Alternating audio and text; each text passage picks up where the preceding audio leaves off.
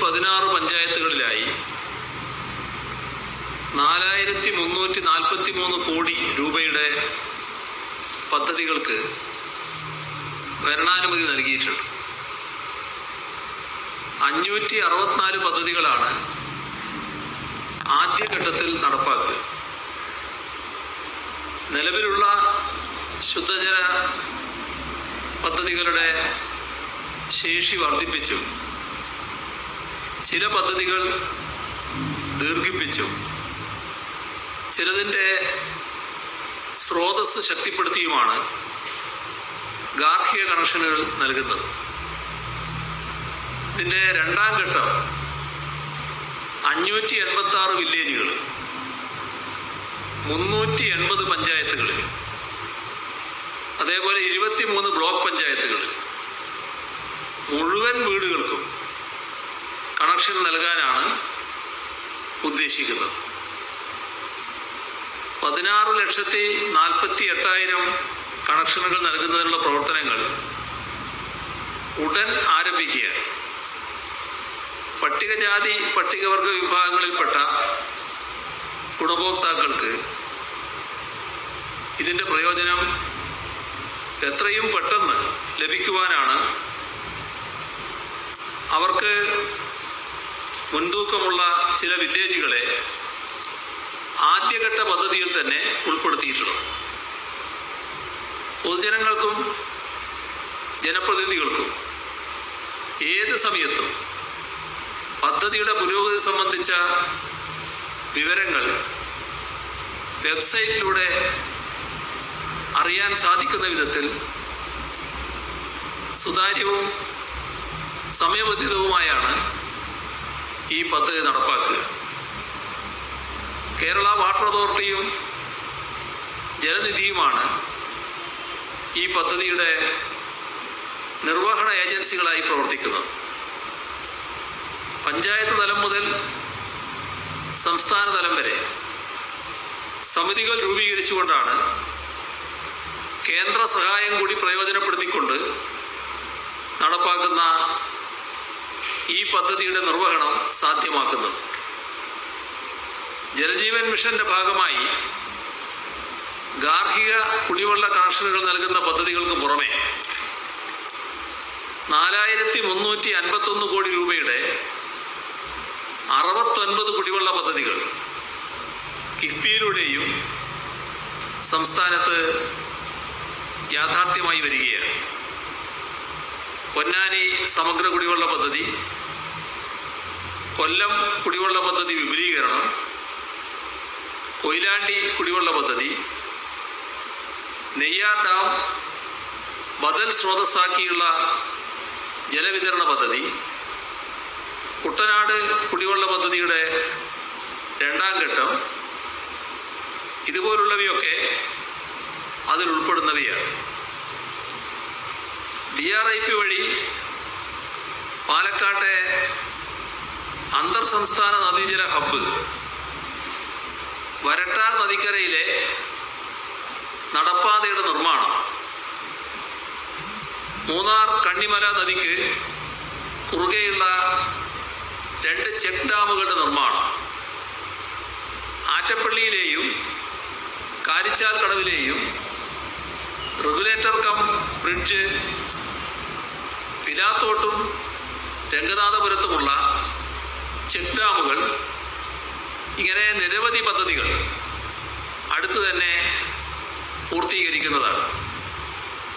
സംസ്ഥാനത്ത് ഇരുപത്തിമൂന്ന് ഇരുന്നൂറ്റി മുപ്പത്തൊൻപത് കോടി എഴുപത്തിനാല് ലക്ഷം രൂപയുടെ കടൽത്തീര സംരക്ഷണ പദ്ധതികൾക്ക് കഴിഞ്ഞ ദിവസമാണ് തുടക്കമിട്ടത്. ഡാമുകളുടെ പുനരുദ്ധാരണത്തിനും മെച്ചപ്പെടുത്തലിനുമായി മുന്നൂറ്റി അറുപത് കോടിയുടെ പദ്ധതി ലോകബാങ്ക് സഹായത്തോടെ നടപ്പിലാക്കുകയാണ്. ഈ വിധത്തിൽ ജലസേചന ജലവിഭവ രംഗം മെച്ചപ്പെടുത്തുന്നതിനുള്ള നിരവധി പദ്ധതികളാണ് സർക്കാർ ഏറ്റെടുത്തിരിക്കുന്നത്.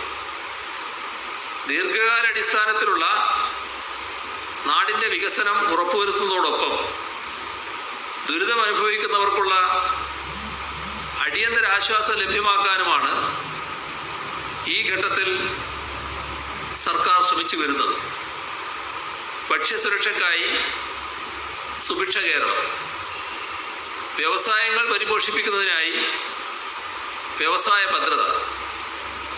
ചെറുകിട സംരംഭക പ്രോത്സാഹന പദ്ധതി. ഇവയൊക്കെ സംസ്ഥാനത്ത് നടപ്പാക്കുകയാണ്. സാമൂഹ്യക്ഷേമ പെൻഷനുകളുടെ നിരക്ക് വർദ്ധിപ്പിച്ചിട്ടുണ്ട്. സൗജന്യ ഭക്ഷ്യക്കിറ്റ് വിതരണം നാല് മാസത്തേക്ക് കൂടി നീട്ടിയിട്ടുമുണ്ട്. കേരളീയർക്കാകെ ഓണസമ്മാനമായി ഈ സർക്കാർ പ്രഖ്യാപിച്ച നൂറുദിന കർമ്മ പരിപാടിയുടെ ഭാഗമായുള്ള പല പദ്ധതികളും ആരംഭിക്കാൻ ഇതിനകം സാധിച്ചിട്ടുണ്ട്. നൂറുദിന കർമ്മ പരിപാടിയുടെ ഭാഗമായി തന്നെയാണ് ഈ പദ്ധതിയും വരുന്നത്. അൻപതിനായിരം തൊഴിലവസരങ്ങളാണ് ഈ നൂറ് ദിവസങ്ങൾക്കുള്ളിൽ സൃഷ്ടിക്കുന്നത്. ജനങ്ങളുടെ അടിസ്ഥാന ആവശ്യങ്ങൾ നിറവേറ്റുന്നതിന് കോവിഡ് ഉയർത്തുന്ന വെല്ലുവിളി ഒരു തടസ്സമായി കൂടാ എന്ന കാഴ്ചപ്പാടിന്റെ അടിസ്ഥാനത്തിലാണ് സർക്കാർ ഈ തരത്തിലുള്ള പ്രവർത്തനങ്ങളുമായി മുന്നോട്ട് പോകുന്നത്. ഇങ്ങനെ വാഗ്ദാനം ചെയ്യുന്ന പദ്ധതികൾ സമയബന്ധിതമായി പൂർത്തിയാക്കി ബദൽ സാധ്യമാക്കുന്ന സർക്കാരിന്റെ പ്രവർത്തനങ്ങൾക്ക് എല്ലാ വിഭാഗം ജനങ്ങളുടെയും പിന്തുണ അഭ്യർത്ഥിച്ചുകൊണ്ട് ജലജീവൻ മിഷന്റെ സംസ്ഥാനതല ഉദ്ഘാടനം നിറഞ്ഞ സന്തോഷത്തോടെ നിർവഹിച്ചതായി അറിയിച്ചുകൊണ്ട് അവസാനിപ്പിക്കുന്നു. നിങ്ങൾക്ക് എന്റെ സ്നേഹം ജലജീവൻ മിഷൻ പദ്ധതി പ്രവർത്തനങ്ങൾക്ക് തുടക്കമായി സംസ്ഥാനതല പ്രവർത്തനോദ്ഘാടനം നിർവഹിച്ച് മുഖ്യമന്ത്രി പിണറായി വിജയൻ നടത്തിയ ഓൺലൈൻ പ്രഭാഷണമാണ് നിങ്ങൾ ശ്രവിച്ചത്. കേരളത്തിൽ വ്യാഴാഴ്ച അയ്യായിരത്തി നാനൂറ്റി നാൽപ്പത്തഞ്ച് പേർക്ക് കോവിഡ് നയന്റീൻ സ്ഥിരീകരിച്ചു. ഇരുപത്തിനാല് പേർ മരിച്ചു. രോഗം സ്ഥിരീകരിച്ച് ചികിത്സയിലായിരുന്ന ഏഴായിരത്തി മൂന്ന് പേരുടെ പരിശോധനാ ഫലം നെഗറ്റീവായി. കഴിഞ്ഞ ഇരുപത്തിനാല് മണിക്കൂറിനിടെ അറുപത്തി മൂന്നായിരത്തി നൂറ്റി നാൽപ്പത്തി ആറ് സാമ്പിളുകളാണ് പരിശോധിച്ചത്. മലപ്പുറം ആയിരത്തി ഇരുപത്തിനാല് കോഴിക്കോട് അറുന്നൂറ്റി എൺപത്തെട്ട് കൊല്ലം നാനൂറ്റി തൊണ്ണൂറ്റേഴ് തിരുവനന്തപുരം നാനൂറ്റി അറുപത്തേഴ് എറണാകുളം മുന്നൂറ്റി തൊണ്ണൂറ്റൊന്ന് തൃശ്ശൂർ മുന്നൂറ്റി എൺപത്തഞ്ച് കണ്ണൂർ മുന്നൂറ്റി എഴുപത്തേഴ് ആലപ്പുഴ മുന്നൂറ്റി പതിനേഴ് പത്തനംതിട്ട ഇരുന്നൂറ്റി തൊണ്ണൂറ്റഞ്ച് പാലക്കാട് ഇരുന്നൂറ്റി എൺപത്തഞ്ച് കാസർഗോഡ് ഇരുന്നൂറ്റി മുപ്പത്താറ് കോട്ടയം ഇരുന്നൂറ്റി മുപ്പത്തൊന്ന് വയനാട് നൂറ്റി മുപ്പത്തൊന്ന് ഇടുക്കി നൂറ്റി ഇരുപത്തൊന്ന് എന്നിങ്ങനെയാണ് ജില്ലകൾ തിരിച്ചുള്ള കണക്ക്. ഇന്ന് രോഗം സ്ഥിരീകരിച്ചവരിൽ അമ്പത്തഞ്ച് പേർ വിദേശ രാജ്യങ്ങളിൽ നിന്നും നൂറ്റി തൊണ്ണൂറ്റഞ്ച് പേർ മറ്റ് സംസ്ഥാനങ്ങളിൽ നിന്നും വന്നതാണ്. നാലായിരത്തി അറുന്നൂറ്റി പതിനാറ് പേർ സമ്പർക്ക രോഗബാധിതരാണ്. അഞ്ഞൂറ്റി രണ്ട് പേരുടെ സമ്പർക്ക ഉറവിടം വ്യക്തമല്ല. എഴുപത്തിമൂന്ന് ആരോഗ്യ പ്രവർത്തകർക്കും സമ്പർക്കത്തിലൂടെ രോഗബാധ. എറണാകുളം ജില്ലയിലെ നാല് ഐ എൻ എച്ച് എസ് ജീവനക്കാർക്കും രോഗം സ്ഥിരീകരിച്ചു. സംസ്ഥാനത്ത് വിവിധ ജില്ലകളിലായി രണ്ട് ലക്ഷത്തി എഴുപത്തൊന്നായിരത്തി നാനൂറ്റി മുപ്പത്തൊമ്പത് പേരാണ് നിലവിൽ നിരീക്ഷണത്തിലുള്ളത്. പുതുതായി ഒൻപത് ഹോട്ട്സ്പോട്ടുകളാണുള്ളത്. കാസർഗോഡ് ജില്ലയിലെ ബെല്ലൂർ പതിനൊന്ന് തൃശൂർ ജില്ലയിലെ വടക്കാഞ്ചേരി പതിനാറ് എരുമപ്പെട്ടി ആറ് കോട്ടയം ജില്ലയിലെ ഇരാറ്റുപേട്ട മൂന്ന് ആറ് കൊല്ലം ജില്ലയിലെ ഇറ്റീവ സബ് വാർഡ് ആറ് കോഴിക്കോട് ജില്ലയിലെ കോഴിക്കോട് രണ്ട് സബ് വാർഡ് എട്ട് ഒമ്പത് പത്ത് തിരുവനന്തപുരം ജില്ലയിലെ ആറ്റിങ്ങൽ ആറ് ഒൻപത് പാലക്കാട് ജില്ലയിലെ പട്ടാഞ്ചേരി പത്ത് മലപ്പുറം ജില്ലയിലെ പള്ളിക്കൽ ആറ് എന്നിവയാണ് പുതിയ ഹോട്ട്സ്പോട്ടുകൾ. പത്തു പ്രദേശങ്ങളെ ഹോട്ട്സ്പോട്ടിൽ നിന്നും ഒഴിവാക്കി. സാഹിത്യത്തിനുള്ള രണ്ടായിരത്തി ഇരുപതിലെ നോബൽ പുരസ്കാരം അമേരിക്കൻ കവിയത്രി ലൂയിസ് ഗ്ലൂക്കിന് അമേരിക്കൻ സമകാലീന സാഹിത്യത്തിലെ പ്രമുഖ മുഖമാണ് ലൂയിസ് ക്ലക്ക് പന്ത്രണ്ട് കവിതാ സമാഹാരങ്ങളും കവിതയെപ്പറ്റിയുള്ള നിരവധി പ്രബന്ധങ്ങളും പ്രസിദ്ധീകരിച്ചിട്ടുണ്ട്.